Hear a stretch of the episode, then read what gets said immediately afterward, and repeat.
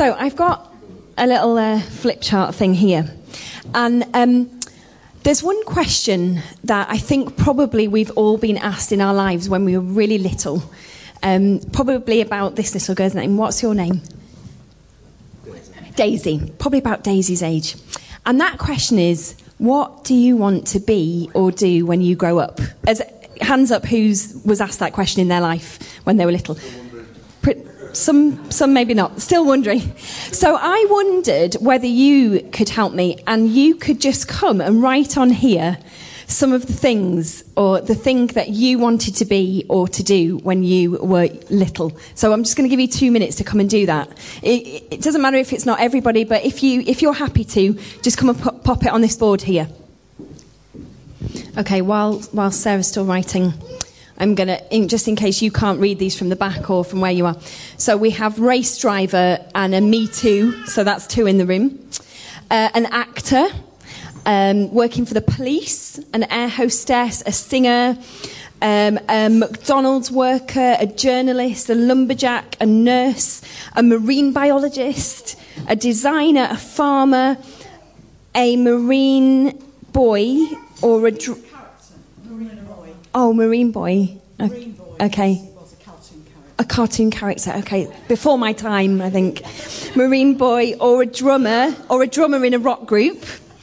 A nurse, astronomer, electronics engineer for the Royal Navy, artist, and another police. Wow, that's quite a combination of things, isn't it? Okay, hands up if you're doing what you wanted to do when you were young. Rich is, uh, Rich is a journalist.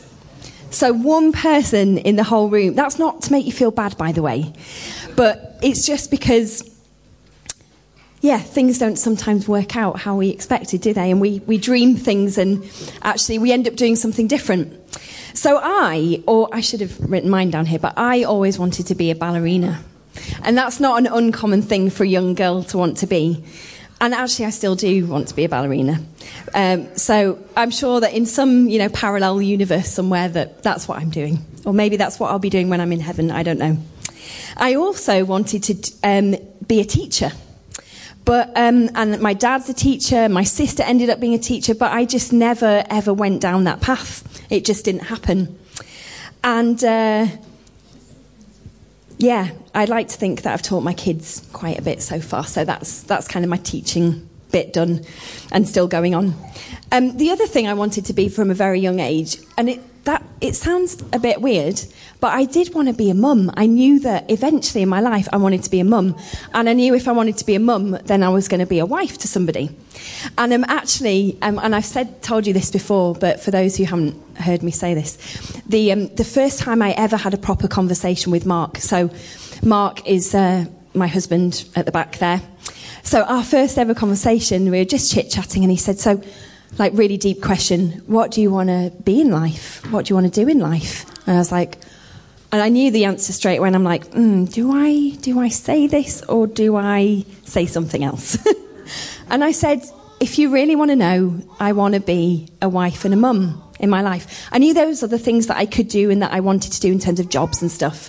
But that's really what I felt God had given me to do in my life. Unfortunately, it didn't scare him off, thankfully. Um, so you might be disappointed that you aren't doing now what you'd imagined when you were little, or you might be doing something so much better, so much more fulfilling than you imagined when you were younger. Because life has a funny way of twisting and turning, and you know, from our perspective, we can't predict what's going to happen in our lives. Um, but I do know there is one thing that everybody in this room was born for. Do you know what it is? For Jesus, yes. born for greatness. You've read the notes, haven't you? Yeah.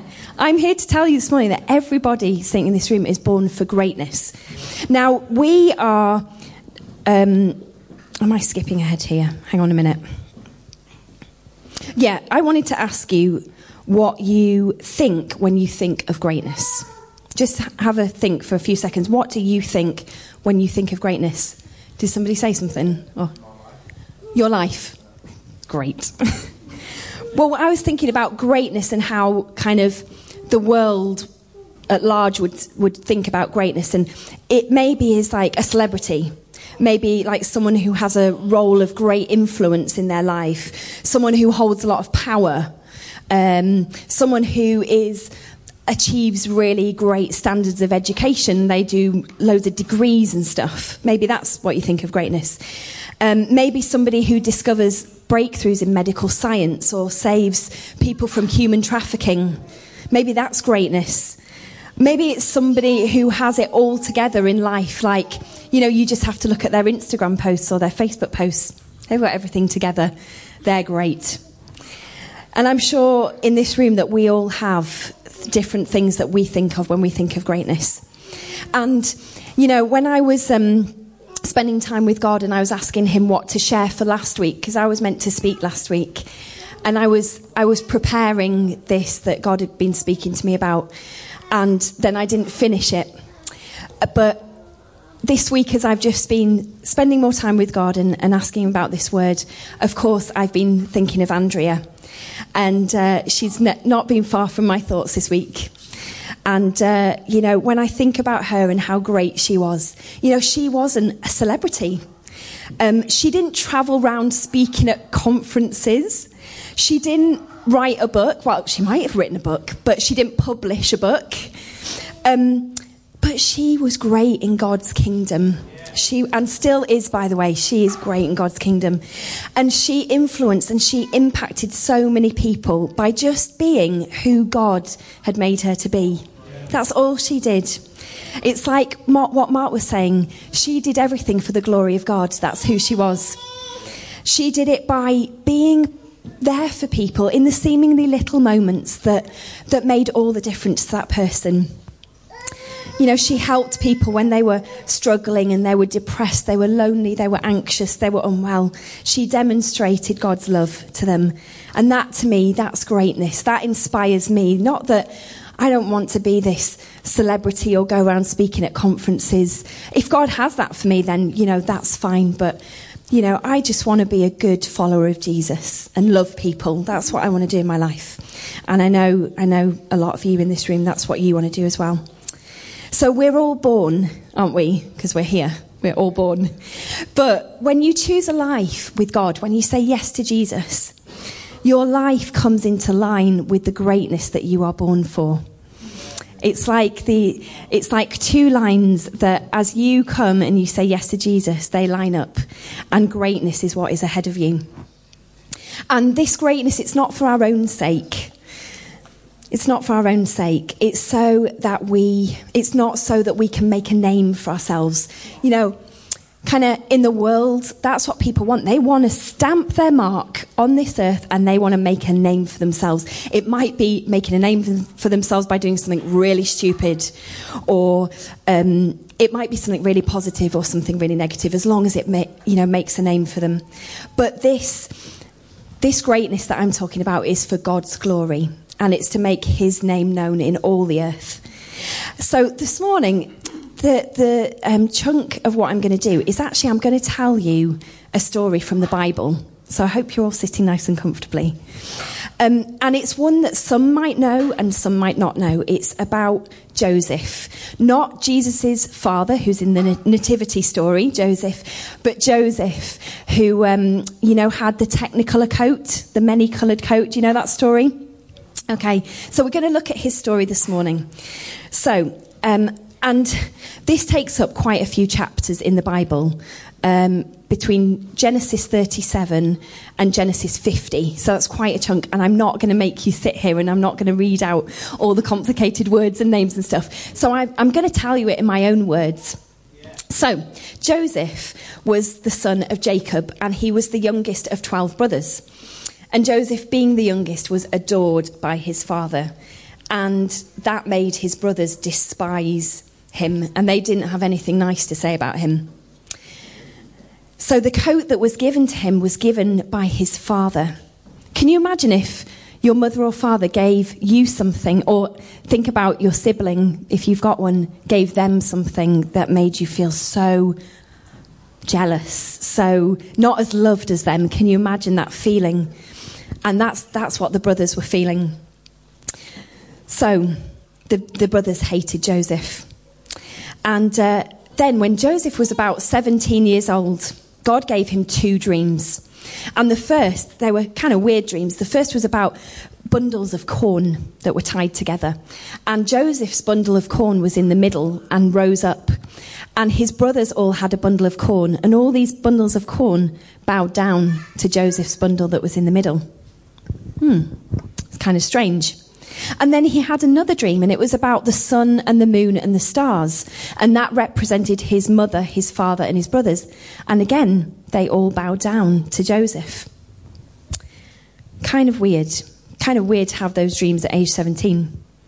And, um, you know, Joseph, in his wisdom of being 17 years old, he told his brothers about the dream, about the first dream, and that made them hate him even more. And then he told them and his father about the one with the sun, moon, and the stars. And even his father rebuked him for telling them that. And that added fuel to the fire. So now the brothers were jealous of Joseph because of the coat, because of the dreams, and they hated him even more. But what a promise that Joseph had received. This morning is all about P's, words that begin with P. So see if you can listen out for them. So that is a promise that Joseph received in his dreams. He didn't know exactly what it meant or how it was going to happen, but he knew God had given him a dream for his life. So back to the story. The brothers made a plan together and they plotted to kill him. But Reuben, one of the brothers, convinced them to throw him down a pit instead of taking his life. He wanted to save Joseph's life. And his plan was then to go back and to rescue Joseph, get him out of the well, and then take him back to his father. So they stuck to this plan and they stripped him of his beautiful robe and they threw him into this empty well. And then they sold him into slavery. They sold him to be a slave.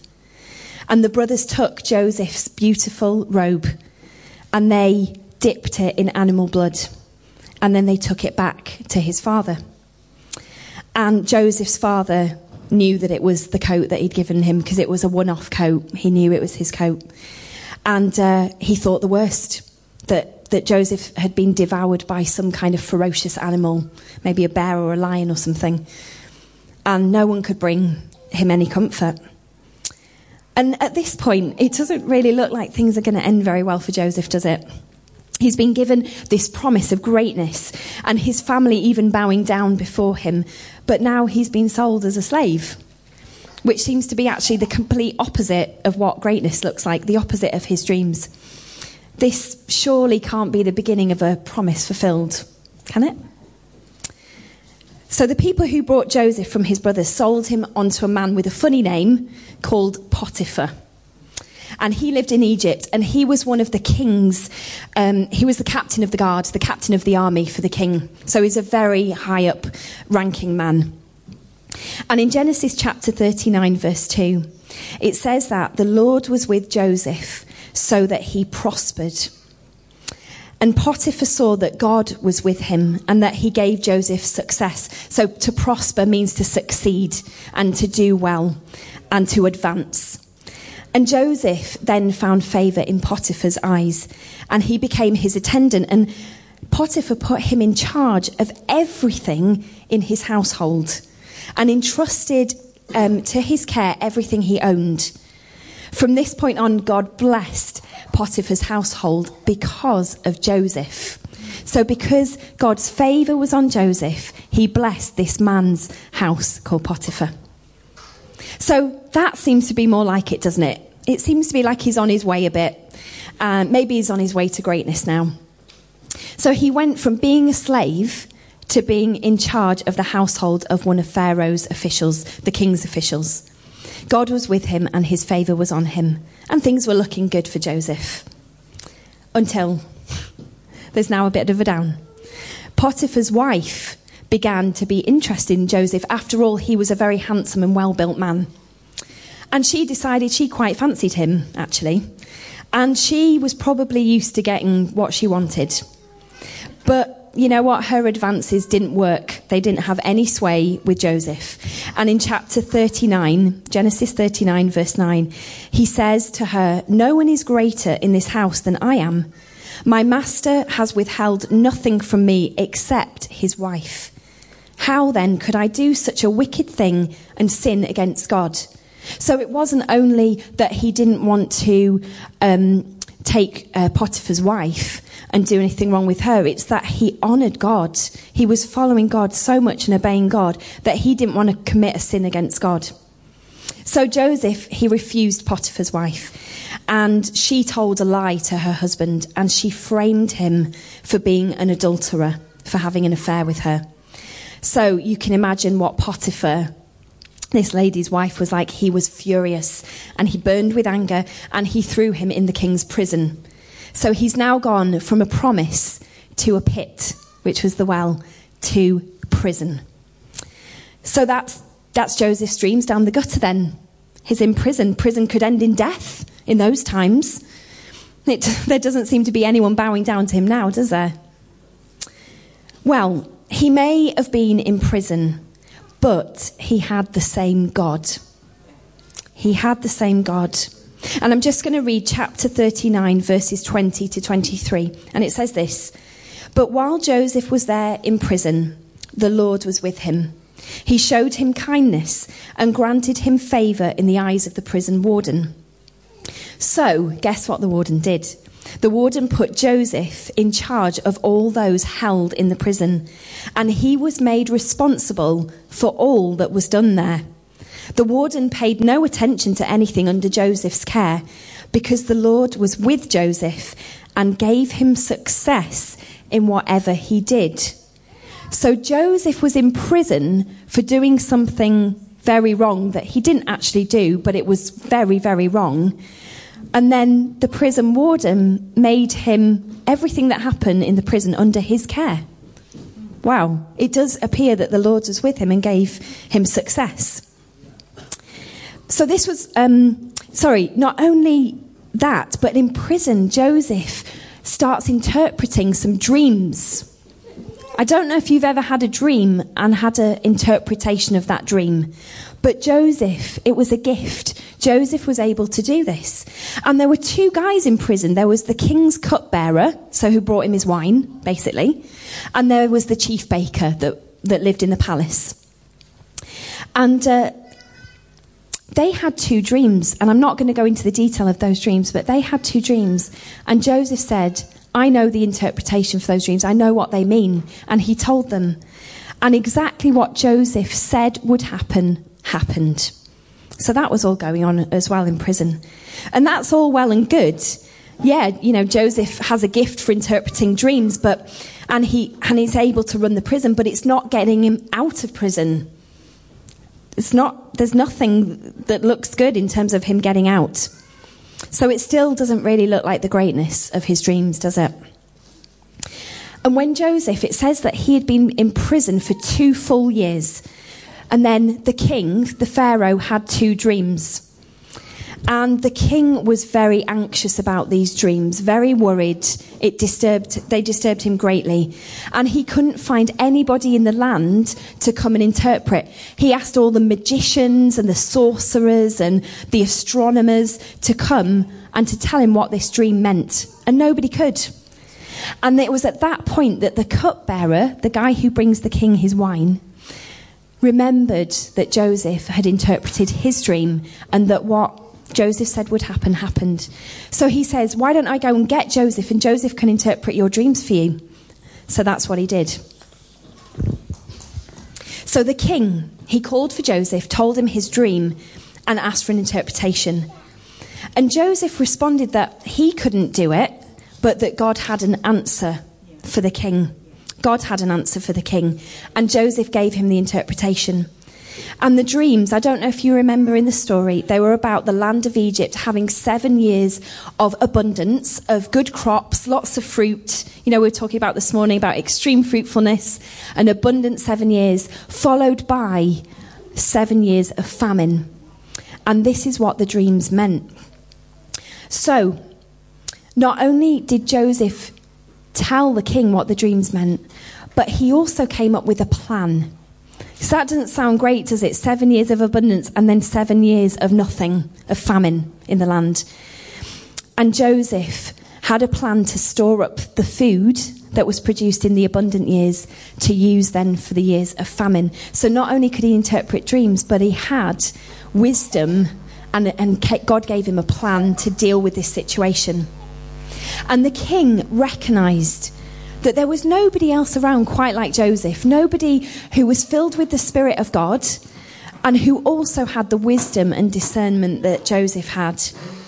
So, wait for it. He appointed Joseph to be in charge of the palace, and all the people were to submit to his orders, and only the king would be greater than Joseph. Wow. So he's gone from the prison now to the palace. He was in charge of the whole of Egypt.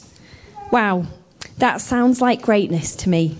That sounds like extreme fruitfulness in his life.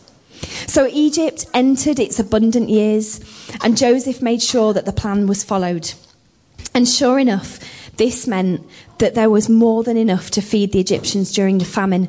And in fact, it says in the Bible that all the world came to Egypt to buy the grain from Joseph because the famine was everywhere. But there was one other thing that the famine did, and that was the famine brought his brothers back to him. They brought them back to Egypt. And their father sent, sent them to buy grain so that they wouldn't starve where they were living. And you know what happened?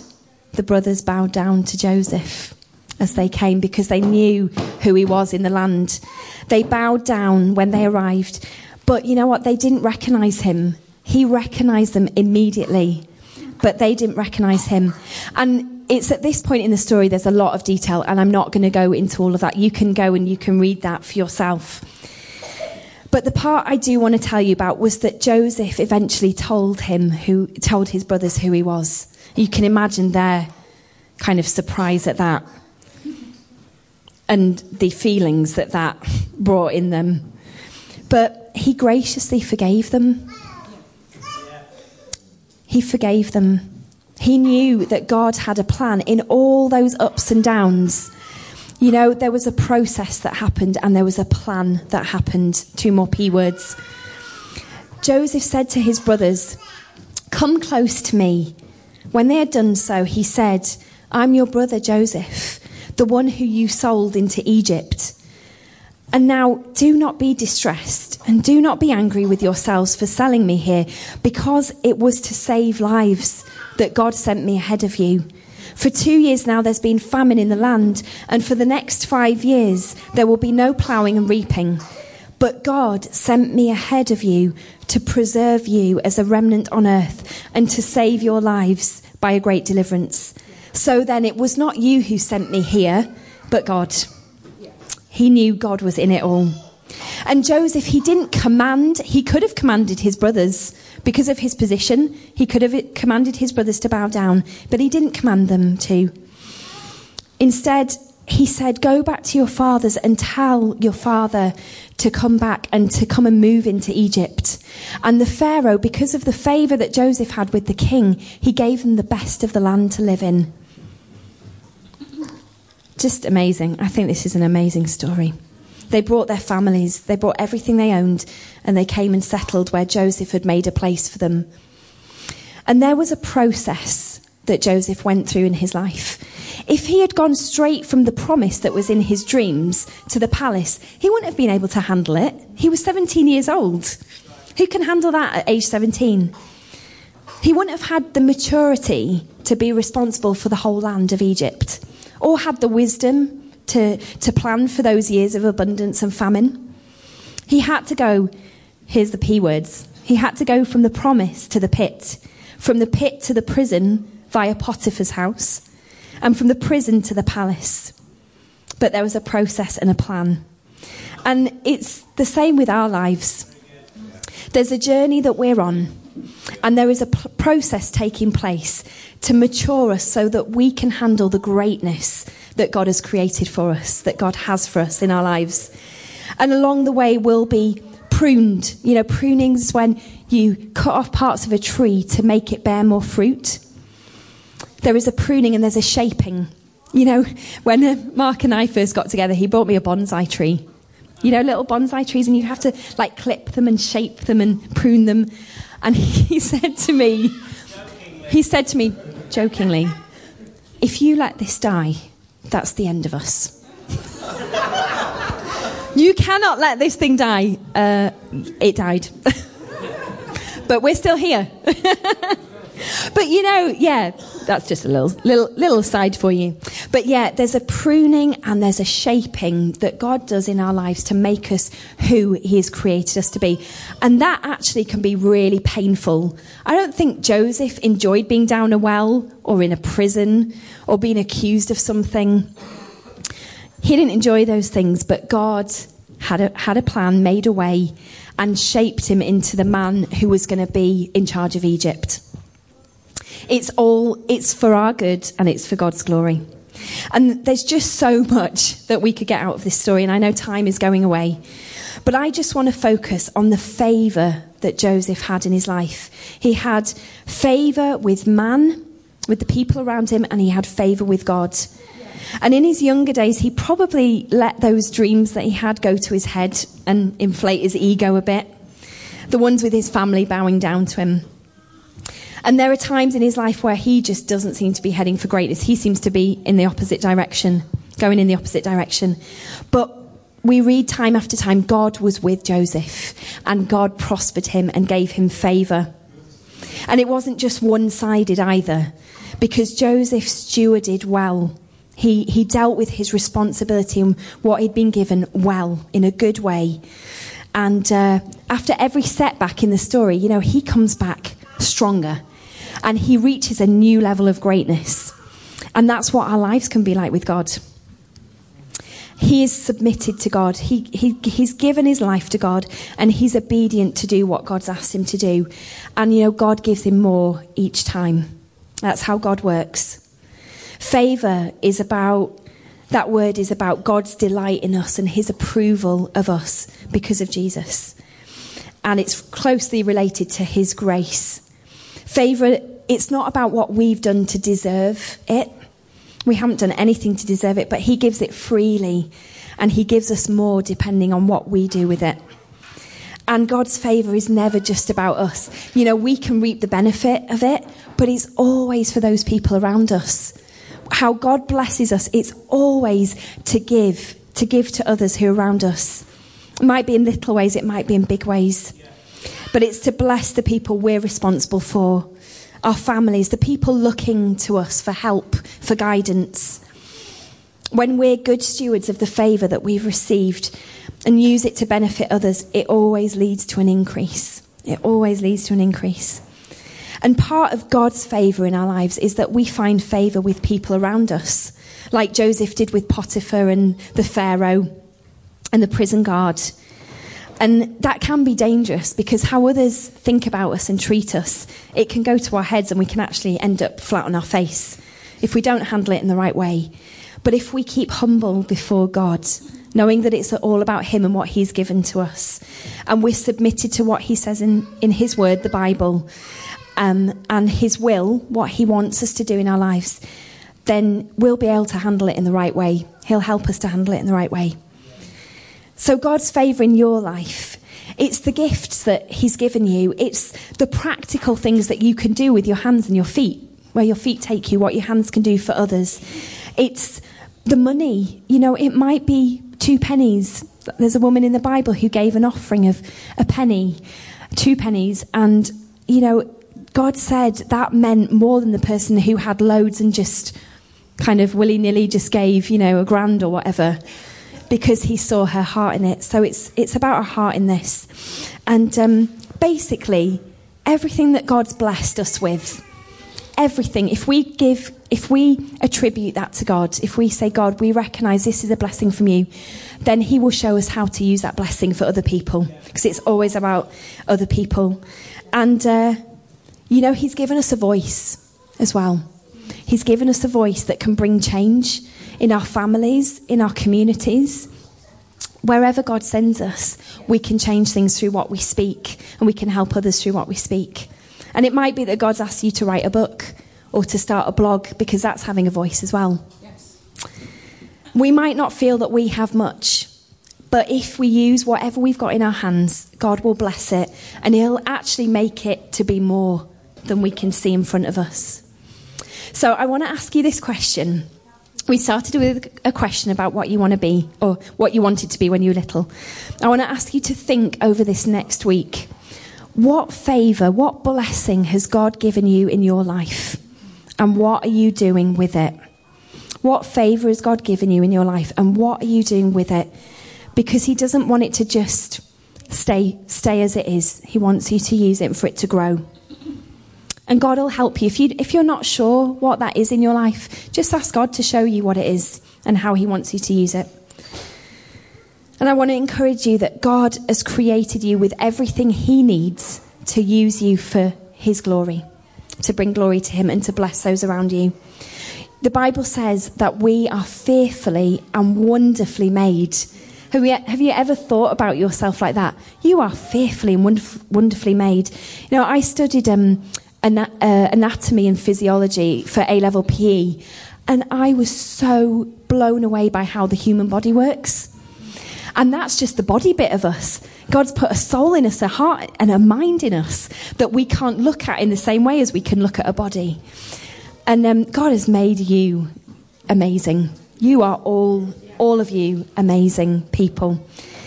And I want to encourage you don't compare yourselves to the people that you see around you because, you know, comparison's a killer. It drip feeds us this lie that we're not good enough because we're not like somebody sitting next to us. God's put everything in you that, that should be in you, and He wants that to grow and to bring that out of you and to put more in as well. You are you. Nobody else can be you, and you can't be anybody else. God's got a unique purpose for your life that only you can fulfill. There are two quotes I read this week that I just love that kind of ties into this. One is, don't compare your gifts to others. Use your gifts for others. So don't compare your gifts to others. Use your gifts for others. And Ann Voskamp said that. And then the last one is, God can't bless who you pretend to be. He can't bless who you pretend to be. Because if you're pretending to be someone else, that's their blessing. He wants to bless who He's made you to be. Last bit of the Bible I want to read before closing is one of my favourite, favourite verses in the Bible, and it's Jeremiah chapter 29, verse 11. And it goes like this, and this is God speaking to you today. He says, For I know the plans I have for you, declares the Lord plans to prosper you and not to harm you, plans to give you a hope and a future. You were born for greatness. So go and be great for God and with God. Amen. Amen. Amen. In this house, we are real. But we also make mistakes. And when we do, we make sure we say sorry. We give second chances to anyone and we also have lots of fun. In this house, we definitely forgive. We also do loud. We give the best hugs. We are family. And in this house, that means we, we love.